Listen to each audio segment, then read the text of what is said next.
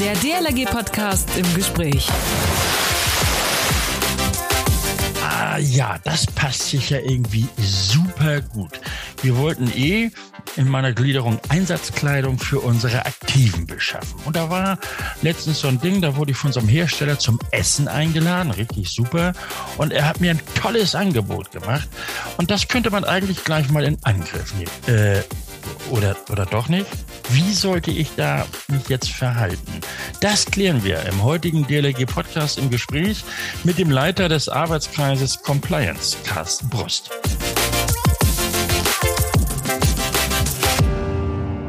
Herzlich willkommen zum aktuellen Podcast im Gespräch. Moin, Servus und Grüß Gott. Schön, dass ihr alle wieder dabei seid.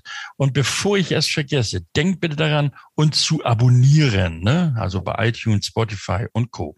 Was auch natürlich möglich ist, uns über die Website zu hören, mache ich doch, sagt bestimmt der ein oder andere, okay, aber ich nenne die Adresse lieber nochmal, dlg.de slash Podcast. Kommentare dürft ihr auch hinterlassen. Und heute sind wir ja alle in Dresden bei der Bundestagung 2021. Da bin natürlich ich auch. Ich bin Pressesprecher der DLRG. Mein Name ist Achim Wiese. Und bei mir im Gespräch im DLRG Podcast heute Carsten Brust. Er ist der Leiter des Arbeitskreises Compliance und auch Bundesbeauftragter. Moin, Carsten. Hi Achim, grüß dich. Carsten, zunächst einmal, damit alle dich so ein bisschen einschätzen können und äh, auch wissen, mit wem wir es denn zu tun haben, erzähl doch mal etwas über dich, also was, was du so machst und, und was du so in der DLRG gemacht hast und was du da noch machst. Ja, eine, eine lange Reise in der DLRG. ähm, komme ursprünglich aus der Jugendarbeit, wie einige vielleicht noch wissen und auch äh, nachhaltig in Erinnerung haben. War Landesvorsitzender der DLRG Jugend in Hessen, bin äh, in der Ortsgruppe Rüsselsheim Mitglied, dort ein bisschen noch tätig und äh, war Bundesvorsitzender der DLRG Jugend, dann Vizepräsident in Hessen für zwölf Jahre und seit 2013 fast alleinig. Ähm, na, 2013 war ich das erste Mal im Arbeitskreis Compliance und seit äh, 2017 jetzt Bundesbeauftragter Compliance für das Präsidium und ähm, macht nebenbei noch so ein bisschen Lehrscheinausbildung, äh, allgemeine äh, allgemeiner Grundbildungsblock, insbesondere weil das mit mir oder meine berufliche äh, Kombination hat. Ich bin Leiter einer Berufsausbildung und habe auch sehr lange Erwachsenenbildung gemacht in der Industrie. Und da passt das ganz gut, ja. was das Thema Bildung angeht. Super. Und dann äh, da fühlst du dich auch wohl, so wie ich dich kenne. Denn genau. wir, wir kennen uns ja schon recht lange, Carsten, ja. also aus Präsidium, Präsidialrat und, und, und, hatten viel gemeinsam zu tun. Wie kommt es, dass du den Arbeitskreis Compliance leitest? Ja, das kommt auch aus, aus der Vergangenheit, als ähm, 2017 das Präsidium neu gewählt wurde, der Bund, die Bundestagung diesen Auftrag gegeben hat, hat ähm, Andreas Bernau, der Justiziar, ähm, sehr schnell mitbekommen, dass ich als Vizepräsident in Hessen aufhören werde und ähm, hat mich da gleich verhaftet. Insbesondere, weil ich kein Jurist bin. Das war, glaube ich, dem Präsidium sehr wichtig an der Stelle, dass das nicht zu verklausuliert juristisch wird, das Ganze, sondern es muss ja handhabbar sein für ja. jedes Mitglied, für jede Ortsgruppe und nicht nur für die äh, Bundesgeschäftsstelle und die Landesgeschäftsstellen, wo natürlich die Profis sitzen, was das angeht. Ah.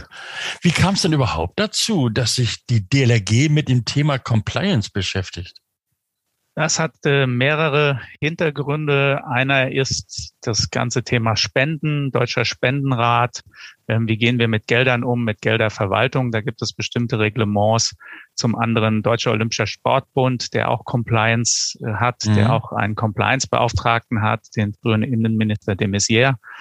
Und ähm, auch von seinen Mitgliedsverbänden, und wir sind ja Spitzensportverband im DOSB, eigentlich verlangt, auch wenn sie es nicht durchsetzen können, dass wir uns mit Compliance beschäftigen, mit Good Governance, ja. mit dem Umgang miteinander und ähm, wie wir Verträge schließen und alles, was da eine Rolle spielt.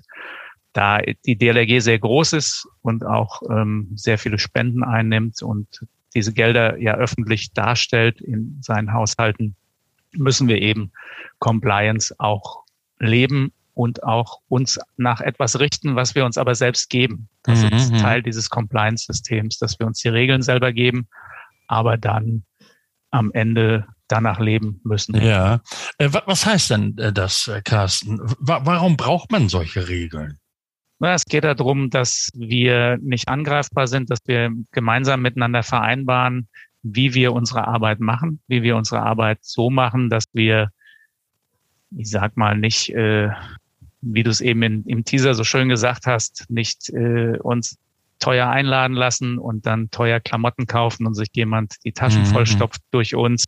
Ähm, Compliance bedeutet aber auch, wie ähm, nehmen wir Prüfungen ab, mhm. wie schreiben wir Gutachten, dass wir da ganz klar sagen, wir machen keine Gefälligkeitsgutachten, wir lassen, geben niemandem Rettungsschwimmschein Silber, ähm, der nicht schwimmen kann nur weil er der Sohn vom Bürgermeister ist, ähm, der uns das Bad umsonst gibt. Also es geht mhm. einfach darum, dass wir in der heutigen Gesellschaft im Jahr 2021 mit den sozialen Medien bist du ja so schnell irgendwie ja. ähm, in dem sogenannten Shitstorm drinne, wenn du irgendwo was machst, dass wir zumindest Regeln haben, an die sich jeder halten kann oder zumindest weiß, hoppla, ich muss mal nachfragen. Mhm. Carsten, die DLRG ist ja nun vergangenen Dienstag 108 Jahre alt geworden. Reicht da nicht im Grunde genommen auch der pure Menschenverstand aus? Muss man sich da wirklich solche Regeln geben? Die Regeln basieren auf dem Ordner gesunder Menschenverstand. Das ist das Schöne okay. dabei. Ja, das war uns auch sehr wichtig, dass wir das niederschwellig machen, ähm, dass jeder das versteht. Aber es gibt Organisationen und Deutscher Spendenrat war ja ein Stichwort oder auch die OSB, die schauen da auch hin. Ähm, wir hatten gerade letzte Woche die Sitzung der Compliance-Beauftragten im Deutschen Olympischen Sportbund oder vor zwei Wochen war es. Und äh, da sind schon auch Fälle, ähm, prominente Fälle kennt man ja aus dem DFB im Moment. Der DOSB mhm. selbst hat einen Fall mit seinem Präsidenten oder vermeintlich zumindest einen Fall. Und ähm, da ist es dann für die Kameradinnen und Kameraden gerade vor Ort, glaube ich, sehr hilfreich, wenn sie was haben, wo sie mal nachgucken können. Mhm. Wo sie mhm. gucken können, ähm, würde das unter Compliance fallen, ähm, dann rufe ich einfach den Brust mal an oder rufe mhm. mal in Bad Nendorf an oder in Wiesbaden, wenn ich in Hessen bin, einfach um ein besseres Gefühl dafür zu bekommen und nicht in eine mhm. Falle zu laufen. Es geht ja darum, nicht irgendwas zu verbieten, sondern einfach ähm, die Leute vor Fallen zu bewahren, die heute nun mal überall lauern. Und zu schützen. Nicht gab. Und dann zu schützen natürlich auch, ja. Mhm. Weil es sind Ehrenamtliche, die diesen, diese Tätigkeiten machen und die haben ganz andere Dinge im Kopf. Ja. Bevor wir jetzt auf die, auf die einzelnen Regeln mal so ein bisschen eingehen, Carsten, ähm, wer ist denn alles in diesem Arbeitskreis überhaupt dabei gewesen, beziehungsweise ist dabei? Ähm, das ist sehr bunt durchmischt. Wir haben ähm, Wirtschafts-, eine Wirtschaftsprüferin, da drinne. Wir haben einen Einkäufer aus der äh, Aero-Defense-Richtung, mhm. was ja sehr interessant ist. Natürlich, da gehen ganz andere Summen über den Tisch. Ähm, wir haben natürlich auch Juristen dabei. Wir haben jemanden aus der Finanzverwaltung dabei, der das Ganze steuerrechtlich äh, mit betrachtet hat. Und ähm, einige Juristen und eben mich als denjenigen, der ursprünglich mal als Personaler da reingekommen ist, weil auch das ist ein Thema Compliance. Ja. Ähm, das ist jetzt nicht für die Ortsgruppen so wichtig, aber die Frage, ähm, was bedeutet eigentlich ein Arbeitsvertrag, was bedeutet Arbeitszeitgesetz mit äh, Angestellten, ähm, die man hat auf Landes- und Bundesebene. Naja, das kann doch schon für den einen oder anderen wichtig sein. Wir, wir haben ja auch die Bundesfreiwilligen, die fallen da ja mehr oder weniger drunter, ne? Absolut, die auch, genau. Die sind ja auch im Prinzip ähm, da gibt es ein Arbeitsverhältnis in Anführungszeichen, ja. ein Vertragsverhältnis und da habe ich eben bestimmte Gesetze einzuhalten, wie Arbeitszeitgesetz, Bundesurlaubsgesetz, mhm. ähm, allgemeines Gleichstellungsgesetz, alles, was da eine Rolle spielt. Wie seid ihr denn so in diesem Kreis an die Arbeit herangegangen? Hat da jetzt jeder so seine Ideen erstmal an die Wand geworfen oder auf den Tisch gelegt oder, oder wie war das? Ja, wir hatten ein bisschen Vorarbeit geleistet und die Teilnehmenden dieses Arbeitskreises waren auch zum größten Teil die des letzten Arbeitskreises, wo wir schon mal mit einem Impulsvortrag von extern gearbeitet haben und dann auch jede Menge Dinge schon zusammengetragen haben, quasi die Oberüberschriften, was wollen wir eigentlich regeln? Also welche Bereiche wollen wir regeln? Mhm. Ja, ähm, den, alles, was Gesetze angeht, ich sagte ja Prüfungen, Gutachten, Spenden, Sponsoring, alles, was Zuwendungen angeht und so weiter, das wollten wir eben an der Stelle ähm, mhm. mitregeln und darauf sind wir dann gegangen und haben gesagt, was sind denn eigentlich die Themen, die für uns interessant sind? Ähm, und haben ja. dann so ganz klassisch, wie man das macht, ähm, Schlagworte aufgeschrieben, Halbsätze formuliert, ausgeschnitten, mhm. zusammengeklebt und dann um die Formulierungen gerungen, mhm. bis wir dann die finalen Formulierungen hatten, die jetzt eben zum Beschluss vorliegen für die Bundestagung. Ihr habt das ja sozusagen, wenn ich das mal so, so salopp sagen darf, so in Kapiteln gegliedert. Genau. Oh, äh, wie seid ihr denn auf diese Unterscheidung gekommen? Ich nenne mal die Überschriften. Prüfungen und Gutachten, das nächste dann Spenden, Sponsoring und Zuwendung, wirtschaftliches Handeln, Verträge zwischen Mitgliedern und DLRG, Verhältnis zwischen Ehrenamt und Hauptberuf, Persönlichkeitsrechte. Ja, es sind im Prinzip sind es Dinge, die wir aus der Satzung natürlich rausziehen. Also Prüfungen und Gutachten, das ist eine unserer Aufgaben, ist satzungsgemäße Aufgabe. Ähm, wir sammeln Spenden ein. Also wir haben uns einfach angeguckt, was äh, betrifft uns als DLRG Mhm. Und natürlich auch so ein bisschen mal geschielt, wo ist denn in den letzten Jahren und Jahrzehnten bei irgendwem was schiefgegangen. Wenn ich jetzt mal um das Thema Spenden und politische Parteien gucke, ähm, dann war uns klar, wir müssen das irgendwie regeln, weil wir mhm. haben halt schon auch Zuwendungen, die in höhere Beträge gehen. Mhm. Ja. Äh, also, und was heißt denn das jetzt für, für die DLG-Gliederung, die wir ja immerhin knappe 2000 haben. Ist das jetzt wie so, ein, wie so eine Art Gesetz, eine zweite Satzung, an die man sich strikt zu halten hat? Das ist in der Satzung festgeschrieben, dass es dieses Compliance, diese Compliance-Regeln gibt. Sie gelten dann für alle Mitglieder, für alle Gliederungen. Ähm, ähnlich wie die Satzungsleitlinien. Und wichtig mhm. ist aber nicht, dass das so ein Verbotskatalog sein soll, kein Gesetz in dem Sinne, sondern mehr ein hoppla, da will mir jemand viel Geld geben, um mal bei dem Beispiel zu bleiben, ja. der irgendwie auch äh, mit Russland Verbindungen hat. Okay. Ja.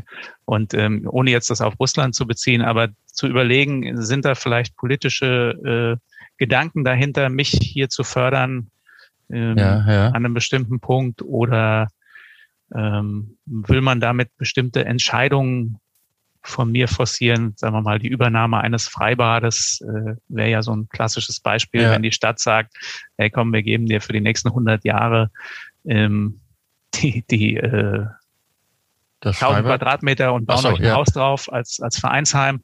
Dafür übernehmt ihr aber bitte äh, das Hallenbad ja. in Eigenregie. Okay. Heißt nicht, dass man das nicht machen darf und man sollte mal drüber nachdenken. Passt ähm, das? Passt das und hat dann auch in dem Fall zum Beispiel die Stadt die entsprechenden Beschlüsse gefasst oder hat es der mhm. Bürgermeister im stillen Kämmerlein ausgebrütet? Einfach zum Denken anregen, sich die richtigen Fragen ja. an der Stelle zu stellen und dann zu entscheiden oder notfalls auch nachzufragen. Also auch wenn das jetzt kein Gesetz äh, für, für die Mitglieder ist, äh, sondern sozusagen Hilfestellung.